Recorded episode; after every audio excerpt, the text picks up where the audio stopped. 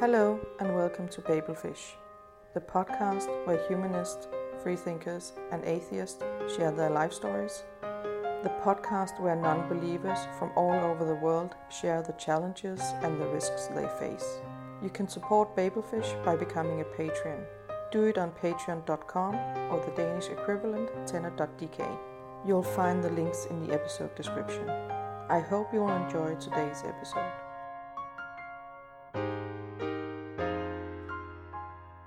Welcome to today's podcast. I'm now in the U K, talking to Andrew Copson from both Humanists U K and Humanists International. So maybe you can tell me a bit about your roles, and then we can talk about your way to humanism. Of course. Well, mm. I'm Chief Executive of mm. Humanists U K, have been for the past ten years almost. Oh. a long, long time. time. Yeah. yeah.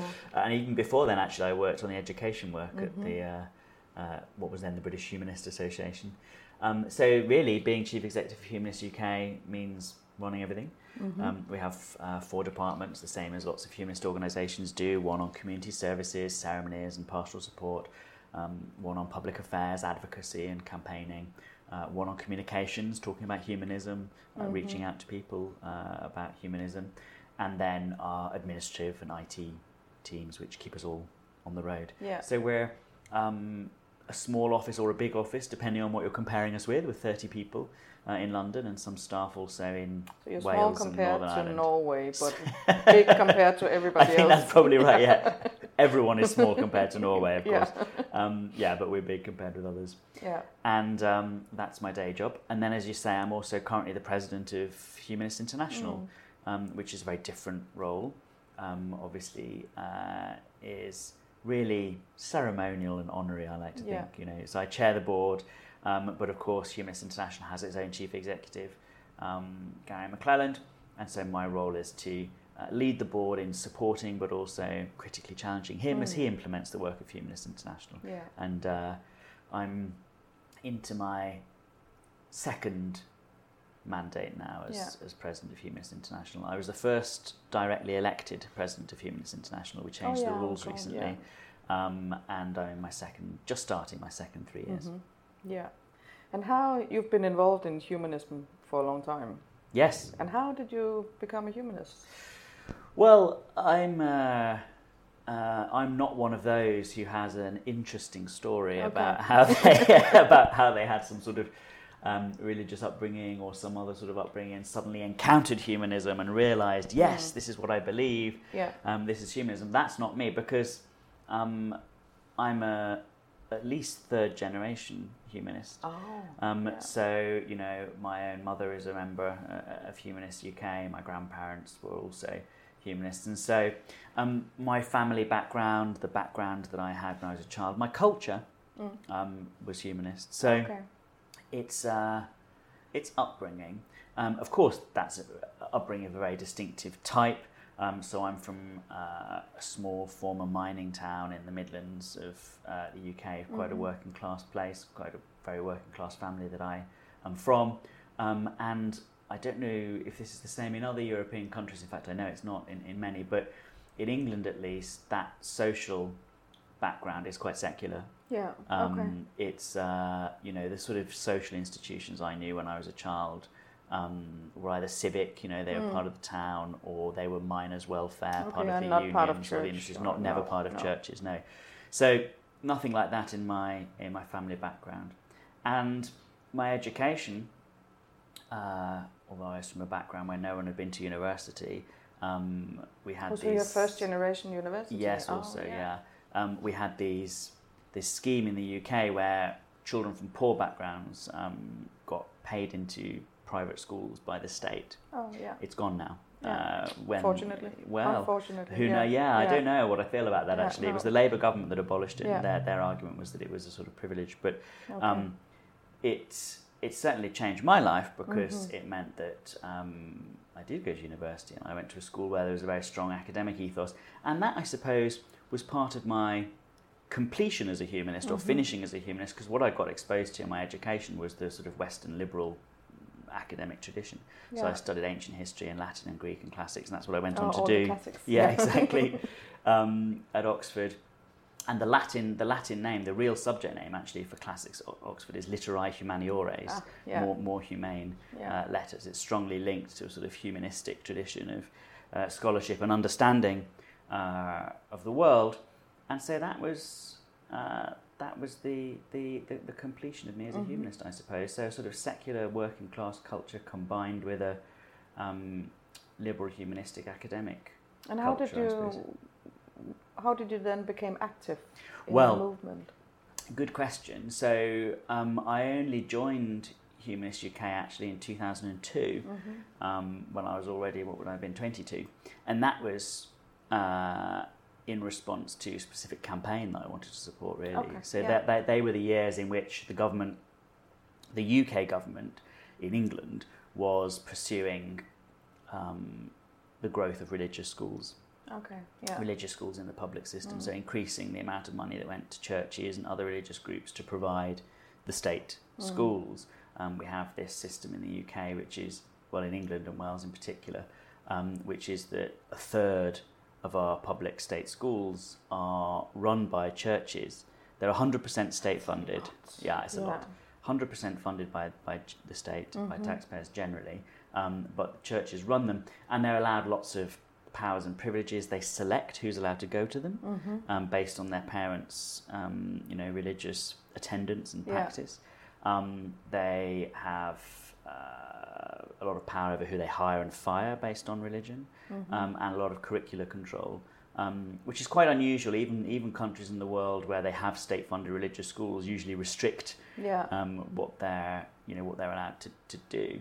U K is one of only four countries in the O E C D to allow their state-funded religious schools to select, you know, to discriminate on religious grounds, and in very lots of different mm. ways. Um, uh, it's sort of egregious, and um, that was quite a shock in the early noughties, you know, yeah. two thousand one, two thousand two, because like many people, I assumed that we were moving in a direction where those things would phase be phased out. You know, state religious schools in particular had been on a downward trend over mm. the years. In the eighties, of course, under the Conservative government, they weren't particularly keen on, um, you know, uh, religion in education, um, and even in the nineties. And then for the Blair government, which was very progressive in, in mm. all sorts of ways, introducing the Human Rights Act, introducing the yeah. Equality Act, um, doing all sorts of uh, positive, some positive things. Um, to then seem to almost turn the clock back in this yeah. religionising way. So strange, yeah. Shock yeah. and a sort of wake up. And so, having always been a humanist as far as I could re- remember, um, subject to some doubts in my teenage years when I thought about religion, but then you know rejected it. Um, I then actually joined okay, the humanist yeah. organisation, and that's quite typical, I think, because a lot of people, a lot of humanists, not just in the U K, but I observe this around the world. Mm. They can say, well, of course I'm a humanist, yeah. you know, it's just common sense, isn't it? Um, but why do I need to join an organisation? Exactly. Well, that was the reason that, that I joined. Of course, there are many others, mm. to, many other reasons, good reasons. Everyone listening should join a humanist organisation exactly. wherever exactly. they are right now. Um, but um, that was mine. Yeah, we face the same in Denmark. Mm. Everybody thinks they're humanists, but they don't join. Exactly. Yeah. Okay. And in Denmark also there are good reasons to do exactly. so with state and church yeah, and other. Yeah, exactly. Uh, but besides the challenges re- regarding the religious schools, what are the challenges? Because I guess there's no challenges in being a humanist in the U K, but you're facing other challenges regarding secularism. Sure. I mean, there are problems being a humanist, of course, okay. in the yeah. U K, especially for people from very religious backgrounds. Yeah. Um, and a, a part of our programme of work in our community services department provides um, peer support mm. and mentoring and so safe communities. So it's local where yeah. people are discriminated. Exactly. Yeah. So if they're like, especially from very strong religious backgrounds, yeah. you okay. know, um, Jehovah's Witnesses or yeah. some forms yeah. of Islam or ultra-Orthodox Judaism or whatever, um, that can, you know, be a real problem for mm-hmm. you socially and in your life. And in other ways too, um, for example, I mentioned that state schools, religious schools can mm. choose uh, their pupils, but also that they have lots of religion in them and so on. And if you're a humanist parent outside of a town, your local state school is probably a Christian school. And it's the only one. And it's the only okay, one, yeah. you know, um, yeah. in the village or close by. And so, um, you know, that's a problem too. You, you face things like, so England and Wales um, are the only nations in the world where the law requires daily Christian worship in all schools. Um, and um, not all schools, of course, do it, no. um, but many do. And if you're uh, in one of those rural schools and you're a humanist parent, um, and the majority of parents now are non-religious in, in, in the U K, and then probably at least half of them will be humanists, yeah. um, then you face a problem. You know, yeah. What are your children going to uh, go along to these prayers mm. and hear their teachers who you've told them to trust say things that then you want them not to trust, yeah, exactly. um, raises yeah. a lot of difficulties. Or do you withdraw your children from that activity, mm. which is your legal right, but then face the sort of alienation yeah. um, that that um, can produce? So it's not necessarily easy uh, in the U K, nowhere near any sort of persecution, but this, no. the structural discrimination uh, does exist, especially in our public services. Mm-hmm. Um, and of course, if you want to have a humanist marriage, for example, like in Denmark as well, yeah. as the United Nations Special Rapporteur on Freedom of Religion and Belief has pointed out in relation to both the U K and Denmark, you know, unlike our religious fellow citizens, we can't have a legal humanist yeah. uh, ceremony, a ceremony that reflects our own beliefs. But that, you know, in a global sense, that's trivial. Yeah, exactly. Um, but, so, but still. But it's still, yeah, it's still not good. Um, but you're right. Um, the, the challenges that exist uh, in the U K are not social. There's no social penalty to being uh, a humanist, or a very minimal social penalty for most people. Mm. The, the challenges are uh, political, or structural, yeah. or secularist challenges. And the U K is probably... Um, the least religious society with the most religious constitution, you know, yeah. in, in the world. We're yeah. almost like the opposite of the United States. Mm-hmm. You know, the United States has this, in theory, uh, perfectly secular constitution. But they're, really but they're religious. so religious. It's one of the most religious society in the Western world. You can hardly be elected for anything oh, exactly. unless you're religious. Even Jefferson caused yeah. consternation yeah. by being elected, you know, because he wasn't quite the right sort of Protestant. Yeah. You know, so so yes, exactly. Uh, the, the the U S is like the exact opposite, and so the U K is is the exact opposite of the of the U S, um, and we're the only sovereign state in the world, apart from Iran, to have clerics in our legislature as yeah. of right. twenty-six bishops ex officio in the Lords. Obviously, our monarch must be uh, a member of the Church of England. Mm. Um, if the Queen decides tomorrow that she sees the truth in Islam or wants to become a Buddhist, well, that's it. She's not the Queen anymore. Exactly. Um, and we and have the same with our Queen in Denmark. Yes, exactly. She also has to be Denmark Protestant. Is quite similar. In yeah. Denmark is the other country in the world, apart from England, that has the most um, implicated yeah. church with state. You know? Exactly, yeah. Um, but it's not as bad as the U K. No, it's not. No, it's not. And so Christianity is privileged, of course, yeah. in all sorts of yeah. ways, in the school curriculum, in our mm. constitution, um, in our parliament, um, in foreign policy, mm. um, and in domestic policy when it comes to public services, the provision yeah. of pastoral support in prisons or hospitals, and uh, so on and so forth. So um, when it comes to the right to freedom of religion or belief, and equal treatment on grounds mm. of religion or belief, you know, key secularist principles... key liberal principles, um, I would say, um, the U K is quite low down. Yeah, so there's lots to do. Lots to do mm-hmm. in those in those in those ways in policy terms. Yeah. And a little, is there progress or how is what's the status in the U K? Progress in England. In England, and in okay. The, no, no, this is uh, no. I'm not saying yes. No. Um, okay. Progress in England happens so slowly. Yeah, is what I was going to say. Okay, that it's almost undetectable when it oh, does happen. Wow. Yeah. So it's it's a difficult difficult question to mm. answer, I think. Um, so bits of law like the Human Rights Act, mm. which enshrined in our domestic law rights like the right to privacy, the right to family life, and the right to freedom of thought and religion yeah. and belief, um, and laws like the Equality Act, which enshrined in our domestic law, um, the right to equal treatment in employment and education and so on. Those laws have had a, have had a difference. Mm. They've begun to um, wash away the privileges okay. that yeah. Christianity in particular had. But they are implemented piece by piece mm-hmm. through the court system. Oh, okay. You know, yeah. we don't have a proper constitutional court mm-hmm. in the U K. We don't have a proper constitution. Uh, we don't have a written constitution at all. No. Um, and so change that happens, making use of those two pieces of law mm. in particular, is very slow. Yeah. Um, and I think always will be. Okay, yeah. And the other problem, I think, is that, and I think this is probably true of Denmark too, and, and Norway and other countries, I think, that, that have established churches or some sort of church-state arrangement that is not disestablishment. Mm. Um, you know, we're not going to have nineteenth century or early twentieth century style revolutions in those countries that suddenly make a secular state, no. right? These things will happen slowly, piece by piece, yeah.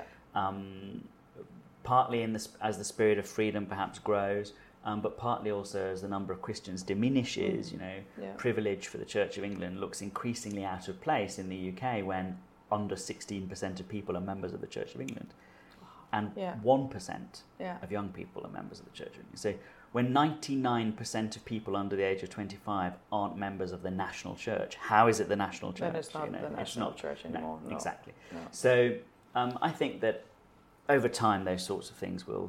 will sort themselves out. Mm-hmm. Wales, of course, doesn't have a national church. The church oh. was disestablished one hundred years ago in Wales, oh. one hundred years ago yeah. last year. And that's kind of something that I think people outside the U K not always mm. think that think about that the U K's several countries.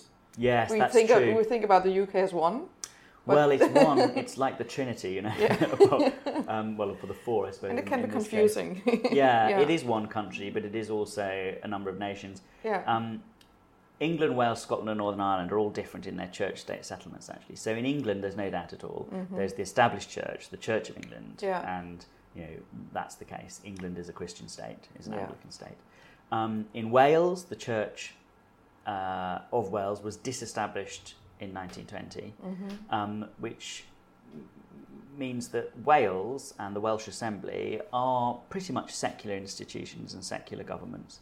Um, They have some vestiges of uh, Christian political, um, of the Christian political regime. Like, mm-hmm. for example, the law on daily Christian worship is also in force in, in, in oh. Wales still. But that's really just because the Welsh government hasn't changed it. But they oh, could okay, if they wanted yeah, okay. to. So it's a legacy law from mm. when they were England and Wales. So they had just haven't. They just haven't got around to got, got in Northern it. In Northern Ireland, of course, which is the most religious part mm. of the U K. Um, is also a secular administration, okay. um, yeah. in the sense that there's no established church, and the church in Ireland was disestablished in the late nineteenth century. Um, in Scotland, it's very different again, in that the, the Church of Scotland, so the Church of England was never established in Scotland. Mm, no. The Church of Scotland, of which the Queen is a member as soon as she crosses the border, okay.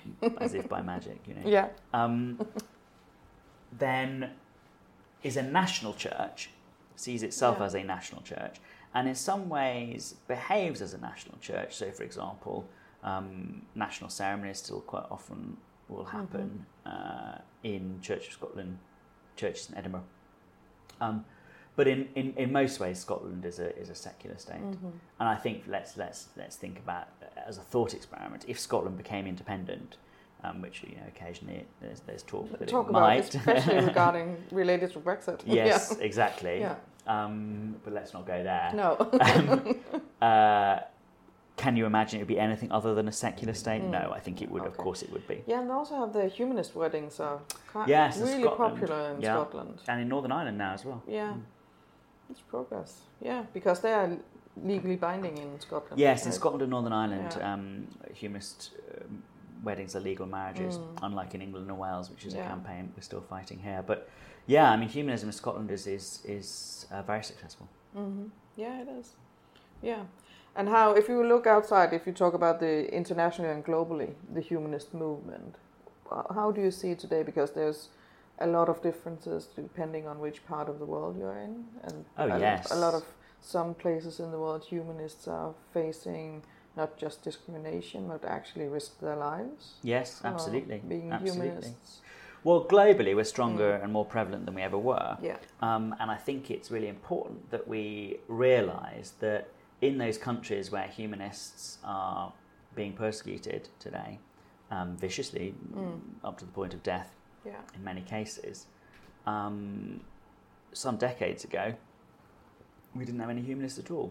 No. So, to some extent, um, there is a positive trend yeah. underlying a very negative story. Yeah. Um, and I think that the question we all must ponder is which aspect of this which trend, you know, will prevail. Yeah. Um, when you read a story about how Egypt has used, has closed down uh, humanist Facebook pages, or Indonesia has done that, or Malaysia mm. has done that, or whatever, um, you think that's terrible, yeah. um, and this is awful.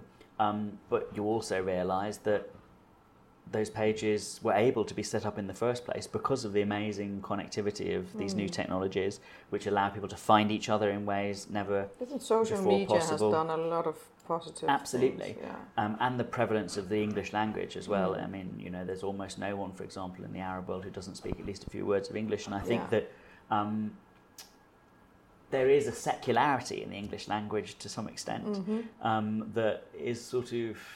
Um, what's a nicer word than corrosive? I want something that solvent. Is that, you know what I mean? It, yeah. it washes away. yeah, it washes away. washes, uh, washes away um, a lot of religious talk mm. quite, quite, quite often, um, and casts things in a different light. Yeah. Uh, the assumptions that underpin the English language these days are quite secular, um, and I think even that uh, increasing. increasingly becoming the global language, mm. is an instrument of secularisation yeah. around the world. Um, so I think in all sorts of ways, from technological to linguistic to social, um, there's cause to be optimistic about mm. the about the future of humanism in the world, um, notwithstanding the fact that at the moment we're facing extreme pressure yeah. uh, in a very large number of countries. And I expect that will get worse um, in the short term, yeah. um, at least, because especially the tying together of religion and uh, nationalism, mm-hmm. authoritarian uh, regimes like in Russia, yeah. um, even in a, a wannabe way, the United States, but certainly in um, Eastern Europe, Central mm. and Eastern Europe. But even, you know, the former government in Denmark claimed that Denmark was a Christian right. country. Right. No one has never claimed that before. It's mad, isn't it? Uh, so why? Then we have a new government now, and they don't say the same things. But we just had really? four years where a government saying that Denmark was a Christian country. Yeah, but our former Prime Minister David Cameron used to say it once or twice a year, yeah. and every time it caused great outrage. Yeah. You know, no one could really understand, I think, why he was why, saying it. Even why? It's not um, necessary. No, I think he it. was appealing to a very small, very elderly yeah. party constituency yeah. that. Um, What he means is it's not Muslim, of course. That's what yeah, they really, exactly. uh, that's what they really it mean. It was the when same they, in Denmark. Yeah, yeah, yeah same that's everywhere. The message, yeah. So yeah, that's the sub, the, yeah. the dog whistle. Yeah. Um, so I, I, I imagine that will carry on growing for a while, um, and that linking together of um, nationalism with with religion is quite important, because mm. the message it sends is, you know, don't believe in universal human yeah. rights and universal values, yeah. which is central to the humanist message, yeah. is that we are one. Uh, species, and we are, you know, what's true in one place is also true in another, mm. and you know, that's, yeah. that's that's something that we believe in, the nature of truth, um, and that it's possible to determine what a good and fulfilling and happy human life is, and that that's not something that's necessarily yeah, culturally exactly. specific. Um, so, you know, the, the the message from Russia or from China in a different way, um, or from the sort of ethnic nationalists, um, is the same as the one of religious extremists in the Arab world, is mm. saying, you know, don't believe that, don't believe that universality. We're different, we're special, this is a tribe, this is a mm. nation. Um, you know, we have a certain uh, nature, um, and our culture is to be mm. uh, respected. And the idea, which is very strongly pushed, not just by the Arab world, but by China and by Russia, at the United Nations and other international institutions, the idea that universal human rights must somehow give way mm. to Uh, traditional values yeah. or national culture um, is probably as big a threat um, to humanism today as religion is. Yeah, I could imagine, uh, because it's discussed a lot, even in Western countries, right?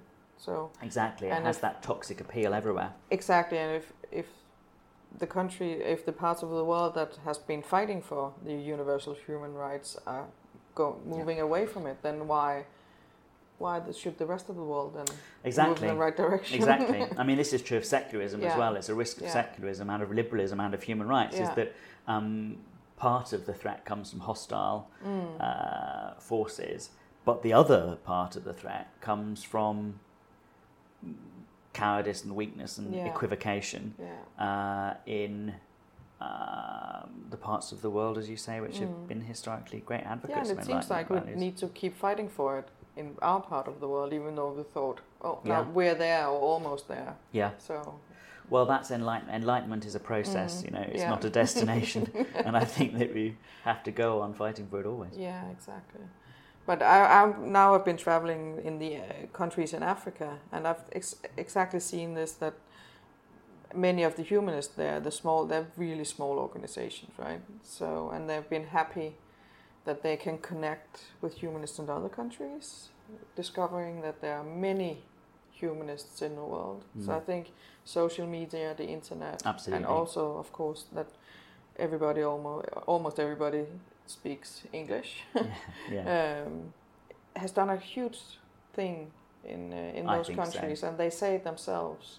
I mean, it's changed Humanists International's yeah. entire business model, yeah. really, you know. Yeah. I mean, if you think when in the nineteen fifties, when um, uh, when Humanists International was started as the International mm. Humanist and Ethical Union, yeah. um, the old name, um, it was very much an, organi- an uh, umbrella organisation for big national organisations yeah. with memberships and constitutions and, and so on and so forth. Yeah. Now, um, it's much more like a network. I mean, mm. we have the organisations, but the way in which humanists in Uganda or in mm. Nigeria or Ghana or Malaysia um, or even Latin America yeah. engage um, with Humanists International in practice is in a much more diffuse online and networked way yeah. than that sort of big organisations with chairs. Yeah, you can get in contact with small. I've met people where there are only maybe ten, twenty that are active, but they still feel connected to the global. Well, everything movement. You're doing is sort of a symptom of that, yeah, isn't it? As exactly. well, the fact that you can yeah. go about talking to everybody. Yeah, exactly. it's, it's possible for that reason. Yeah. That's also why I find it important to